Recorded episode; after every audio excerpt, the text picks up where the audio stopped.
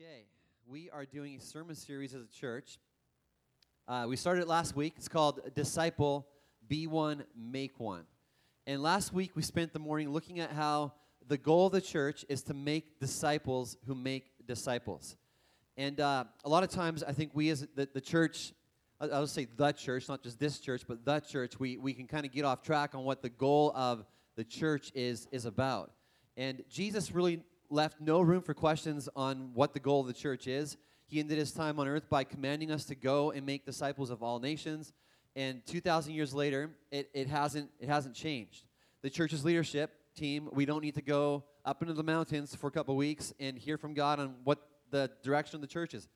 Jesus already made it clear it's to go and make disciples of all nations. And, and yet, so often we get focused on everything else. We get focused on uh, weekend services. We get focused on um, better programs, more outreach, because everything else just seems so important, right? These are all important, but they're not the goal. Sometimes um, we're kind of like a football team that's focusing, and I got a couple of football illustrations this morning. I'm sorry, I was planning for the win.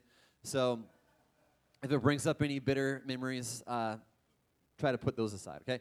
But uh, Sometimes the church can be like a football team that's focusing on good things, just not the most important team, uh, a thing. Imagine a football team where the focus is all on the quarterback making great throws, or it's all on uh, helping the running backs break tackles, or it's all on helping the defense read plays well, or um, on, on making great sacks and tackles. And all the while forgetting the great throws, catches, runs, and hits are not the goal. What's the goal of football? The goal of football is actually pretty simple. It's to score more points than your opponent. And uh, the other stuff matters, but not if you're not accomplishing the most important goal. And when it comes to the church, life giving services, solid preaching, people getting baptized, ministry, these all matter, but they're not the goal. The goal of the church is disciples making disciples. Which leads to the question well, what in the world is a disciple? And, and, and why does it even matter? Um, for starters, uh, while the word Christian is used only three times in the New Testament, the word disciple is used 297 times. A little bit kind of lopsided there. It seems like this disciple thing is a pretty big deal in the Bible, and yet, if I were to ask um, all of us this morning, give your definition of a, of a disciple, we would have a bunch of different answers as to what that, that is. Everyone has a different idea of what it means and really for good reason. There isn't one verse in the Bible that goes like this A disciple is. You're not going to find that, that in the Bible. There's not a glossary in the back of your Bible that explains exactly the definition of some of these words that, that um, can be a little bit um, tricky to understand. And this is a problem, and here's why. If, if the goal of the church is making disciples, it's important that we're all on the same page as to exactly what a disciple is. And to use another football analogy, this will be the last one. Um, imagine that a quarterback pulls all of his guys together in a huddle and he calls the play. They're all excited, they're pumped, they, they love this, this play, and so they, they, they're, they're ready to go. However, they all have a different idea of how to run the play.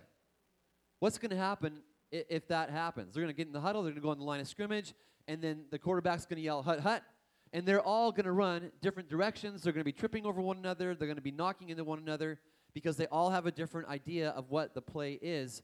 And it works the same way with the church when we all have a, a different idea of what the goal is. We all, if, if dis- making disciples is the goal, if we all have a different understanding of what a disciple is, then we're all going to be trying to tackle that goal a little bit differently. So it only makes sense that if that's the goal, we all be working from the same definition. And so this morning, what we're going to do is look at what a disciple is. And by the time we're done this morning, you're going to know whether or not you are, on, you, are you are personally on the track to being a disciple of Jesus. And you'll also know the goal that the leadership of this church is after. You'll know what winning looks like for us. And there's one verse in the Bible that captures, I believe, what, what a disciple is more than any other. It's found in a short story in the book of Matthew where we find um, Jesus, and he's hanging out at one of his favorite places. He's hanging out at the beach. And we read this in the Bible. We read, While walking by the Sea of Galilee, this is found in Matthew chapter 4. While walking by the Sea of Galilee, he saw two brothers, Simon, who was called Peter, and Andrew, his brother, casting a net into the sea, for they were fishermen. And, and here's the key verse that we're going to be hanging out on this morning. And he said to them, Follow me, and I will make you fishers of men. And immediately they left their nets and followed him. And going on from there, he saw two, two other brothers, James the son of Zebedee, and John his brother, in the boat with Zebedee their father, mending their nets. And he called them. Immediately they left the boat and their father and followed him. So you have four fishermen, one invitation, four yeses, and the world would literally never be the same. And I want to spend the rest of our time on this invit- invitation that Jesus gave to these, these, these men. He invites them to be his disciples by simply saying, Follow me, and I will make you fishers of men. And it's a bit of a strange invitation, um, fishing for men, but we see in this invitation the definition of what it means to be a disciple. A disciple is, is someone whose life is characterized by three things that we find hidden within this, this, uh, this invitation that Jesus gives. First, um, if you're taking notes this morning, this is all in the notes. First, a, a, a disciple is someone who is following Jesus. Jesus says, Follow me. Now, for these four guys, 2,000 years ago, following Jesus was actually a pretty simple thing to do. Um, if he goes to the beach, you go to the beach. If he goes to uh, home, you go to the home with him. If he stops and take, takes a break on a journey, you stop and take a break. When he says it's time to get up and travel again, you travel again. If, if he says it's time for lunch, you, you have lunch. But we have a bit of a problem today, don't we? we can't see him. He's invisible. Isn't that just great? And, and, and today, we walk by faith, we don't walk by sight. But it still raises the question well, how do I follow Jesus if I can't see him? How do I do that? And, and here's how uh, just three things for you this morning. Here's, here's how you can follow Jesus and what it looks like it means to follow Jesus. In order to follow Jesus, I need to know Jesus. This is really where following starts. You know, I, I heard this story a lot. I, I grew up in the church, and so this story uh, where Jesus gives this invitation to these four guys, it's if you grew up in the church, you hear it in the Sunday school, you hear it a lot. Um, and whenever I, I heard this story growing up in the church, I always thought in my head, I saw Jesus and these four guys that he didn't know, and I saw these four guys just deciding to randomly follow this stranger with just this like crazy abandon. But that's not actually how it works. Um, these guys knew Jesus before this this uh, this portion of this this story that we read this morning. They'd gotten to know Jesus a little bit. Um, Peter, for example, who's one of these guys, who was also named Simon, he had he had been getting to know Jesus um, quite a bit. In, in fact, Scripture talks about how Jesus had visited Peter's home. Um, and visited and, and, healed Peter's mother-in-law. Peter lent Jesus his boat on one occasion. Um, Peter had seen Jesus at work, heard him teach. Peter knew Jesus.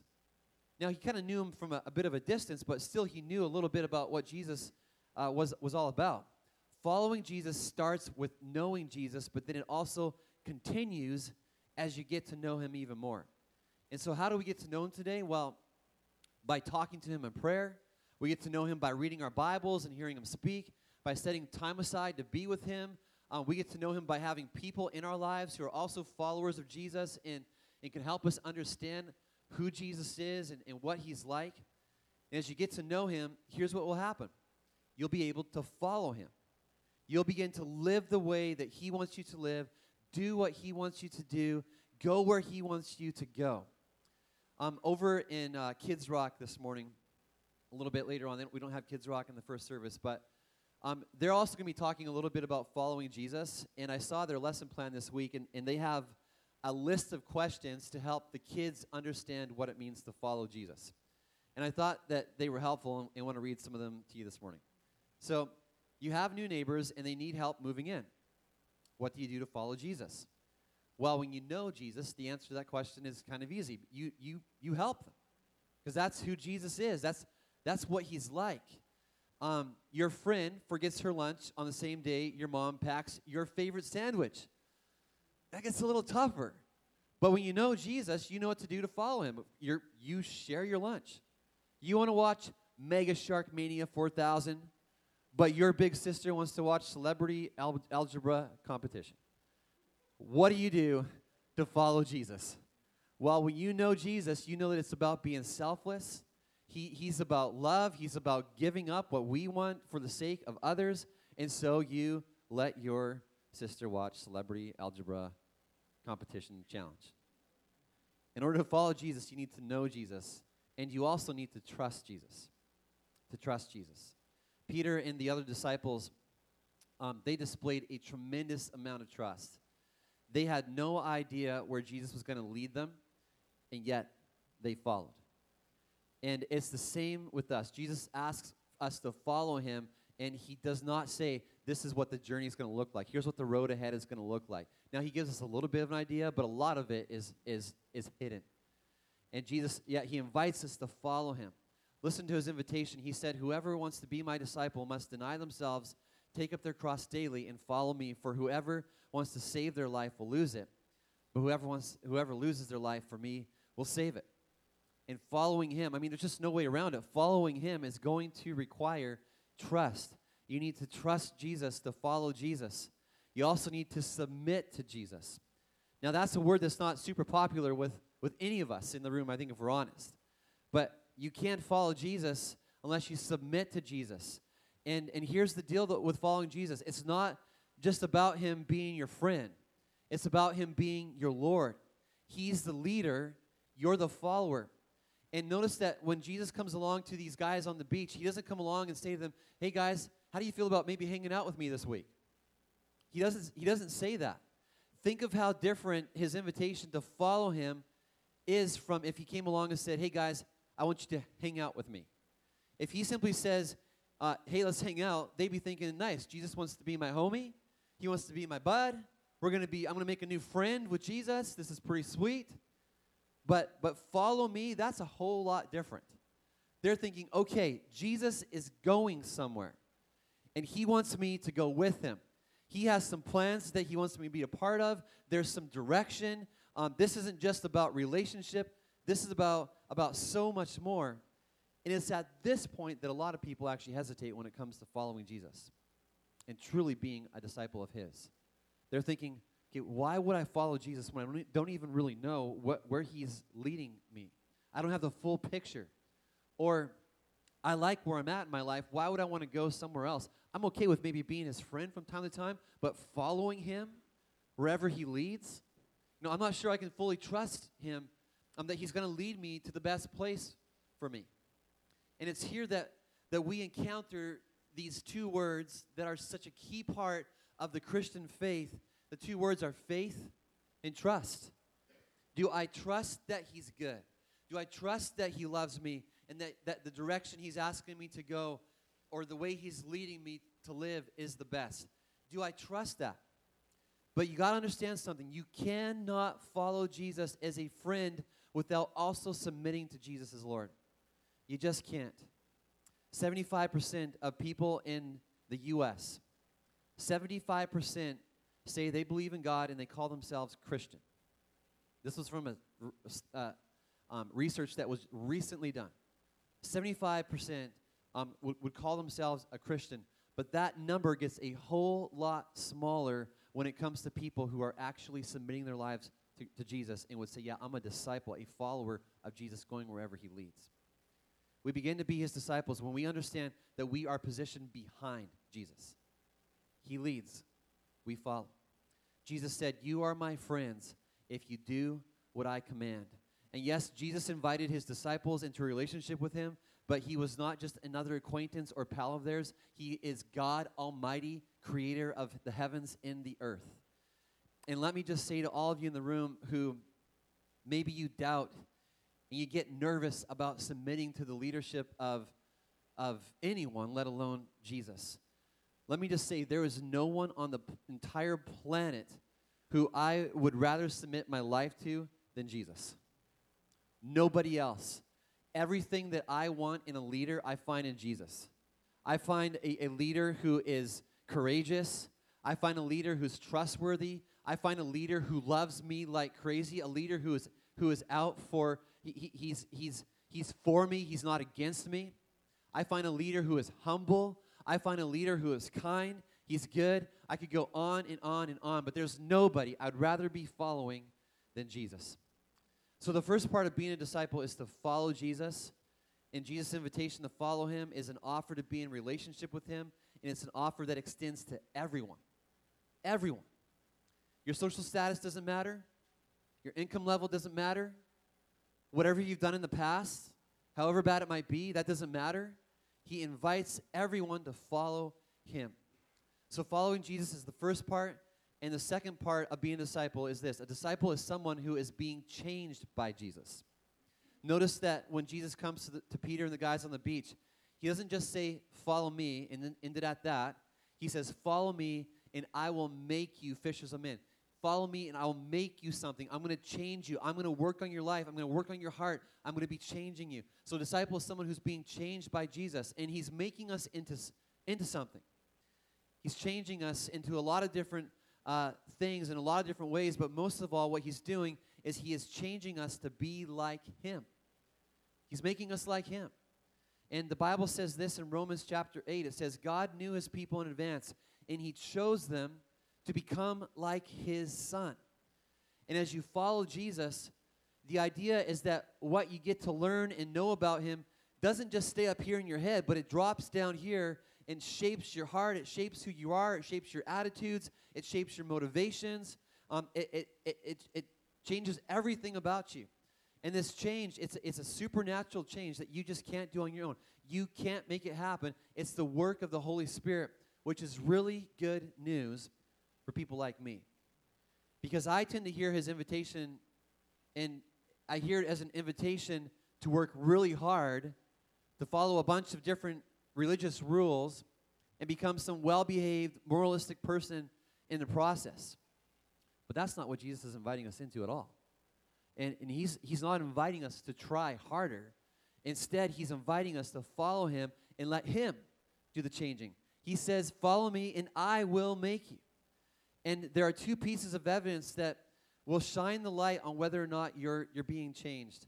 And these two things, they, they get to the heart of the change that God wants to make in our lives. This evidence of change is not what many people think it is. You know, a, a, lot of us, when we think about the change that, that God is making in our lives, we think, okay, well, 40 years from now, uh, I'll be able to look back and go, okay, now I'm, I'm, I'm consistently attending a church service, or I'm reading my Bible more, or I am in a small group now, or I tithe, or I understand doctrine and theology way more than I ever have. You know, those are are, are good things, but they're not the evidence of change that God's after. At least not the primary evidence of change. The evidence of change is more love of God and more love for people. That's what God is primarily, primarily after. If he wasn't after that, he wouldn't have said the greatest commandment is to love the Lord your God with all your heart, soul, mind, and strength, and the second, to love your neighbor as yourself. This is what God is after. He is making you into a relational person as someone who loves more. You love God more, that you want to know Him, you pursue Him, you want to be with Him, you want to put Him first, and you love people more, and that you're, you're putting yourself um, second and others first. You're, you're being kinder, a more caring person, someone who will fight on behalf of others. And we see this evidence in Peter and John, two of the guys that were on the beach that day that Jesus called them. Peter and John, if you read about their lives, they start off as as being guys that are kind of self-centered, guys that were all about themselves. But as you as you read through the scriptures, you see how these guys are changed. And in the book of Acts, this is uh, after Jesus has gone back up into heaven. We find Peter and John. They're kind of out for a little stroll, and as they're walking along, they notice this um, this guy who can't walk um, on the side of the road.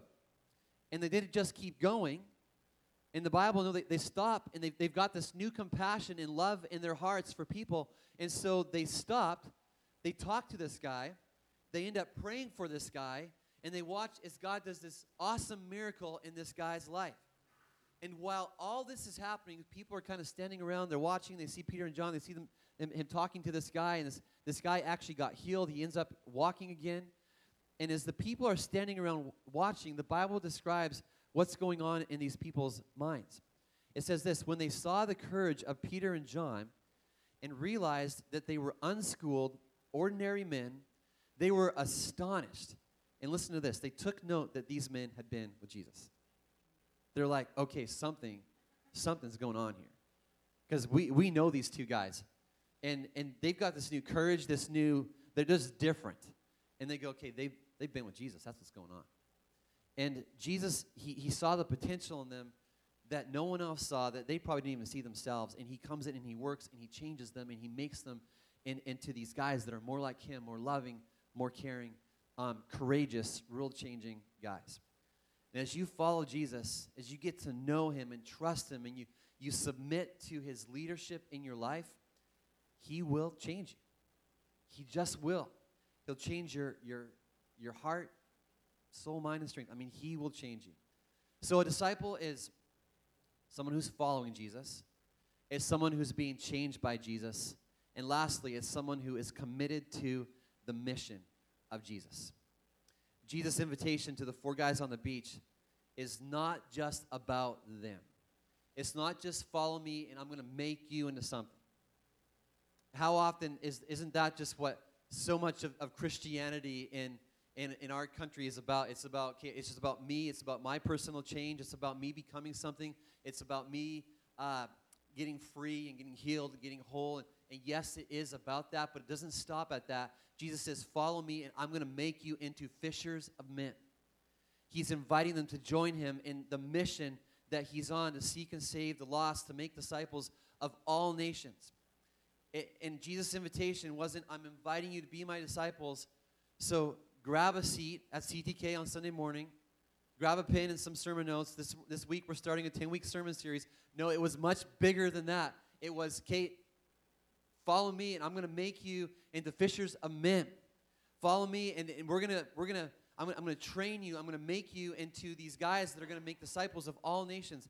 He was literally sending them out with a mission and mes- message that would flip the world upside down.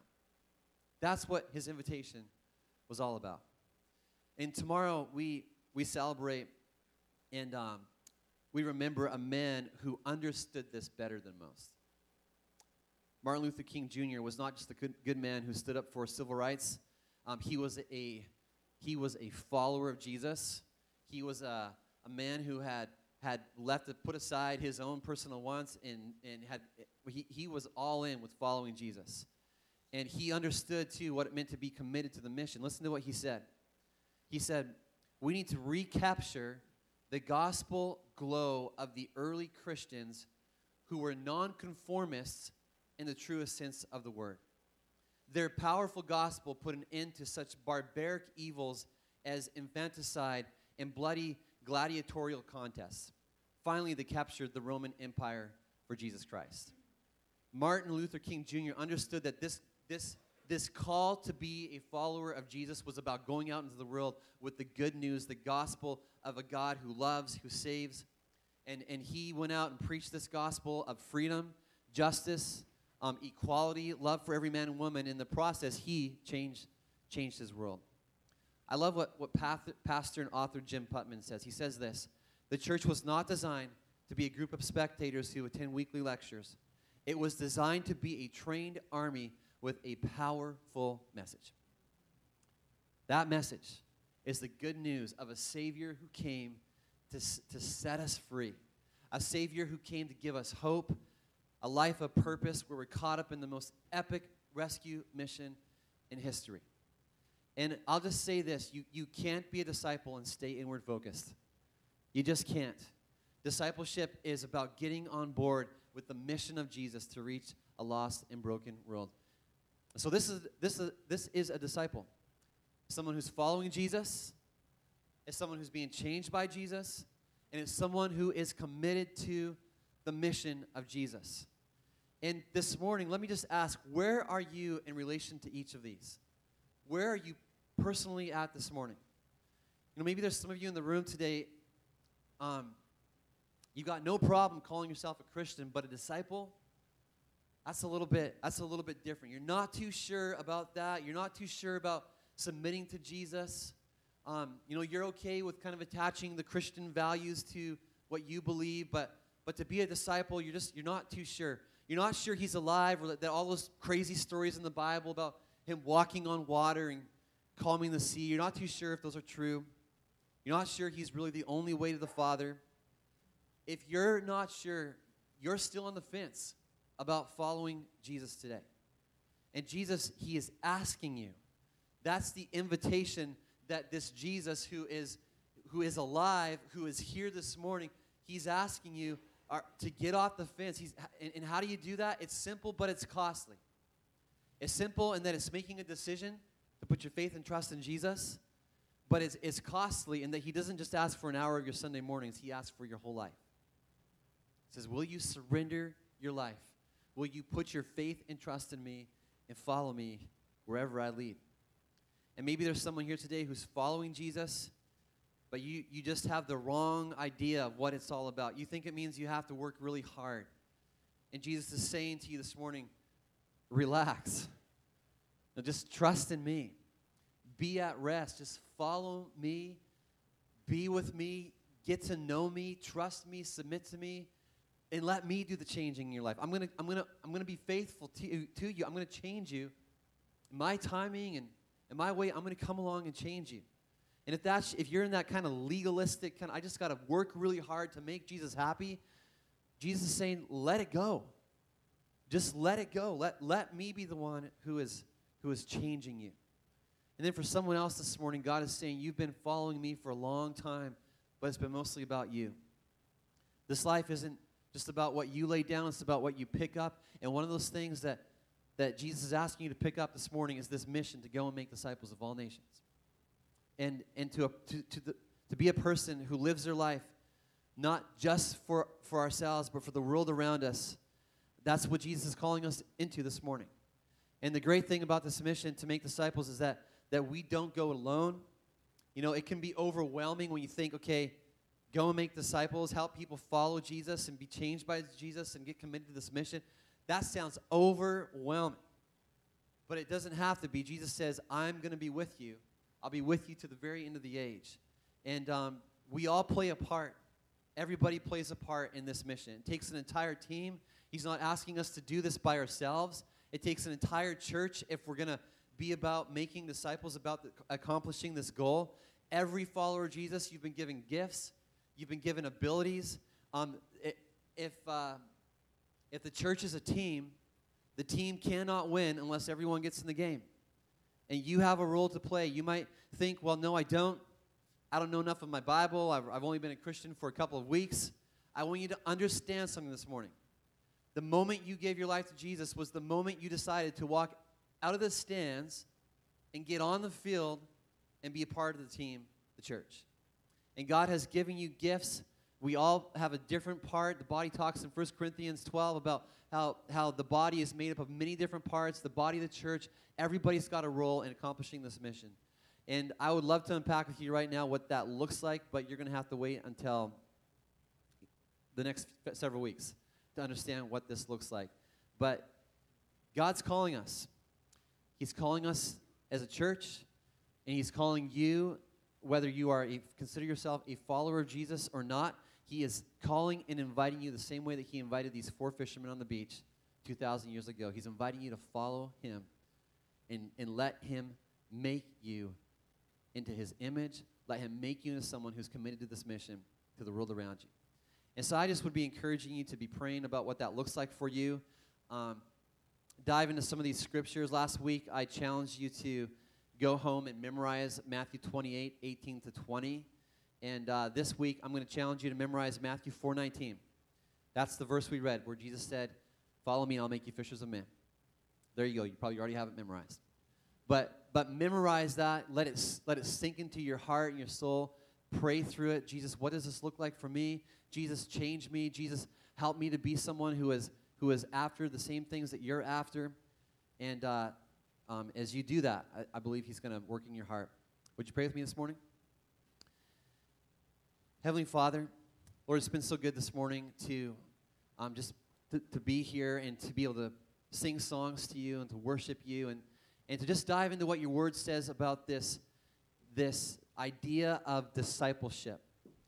And Lord, you are calling us, inviting us into something that is way bigger than ourselves. And uh, Lord, when I think about what you're calling us into, and even on a personal level, what you're calling me into, God, I feel like one of those those fishermen on the beach. I'm sure they're just going, uh, me? I'm just an ordinary guy. There's not much to me. Jesus, why me?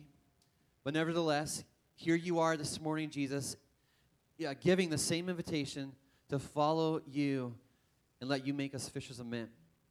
And so, Father, I pray that, Lord, as you uh, ask us to do that, Lord, I pray that, that, Father, we would have a faith in you.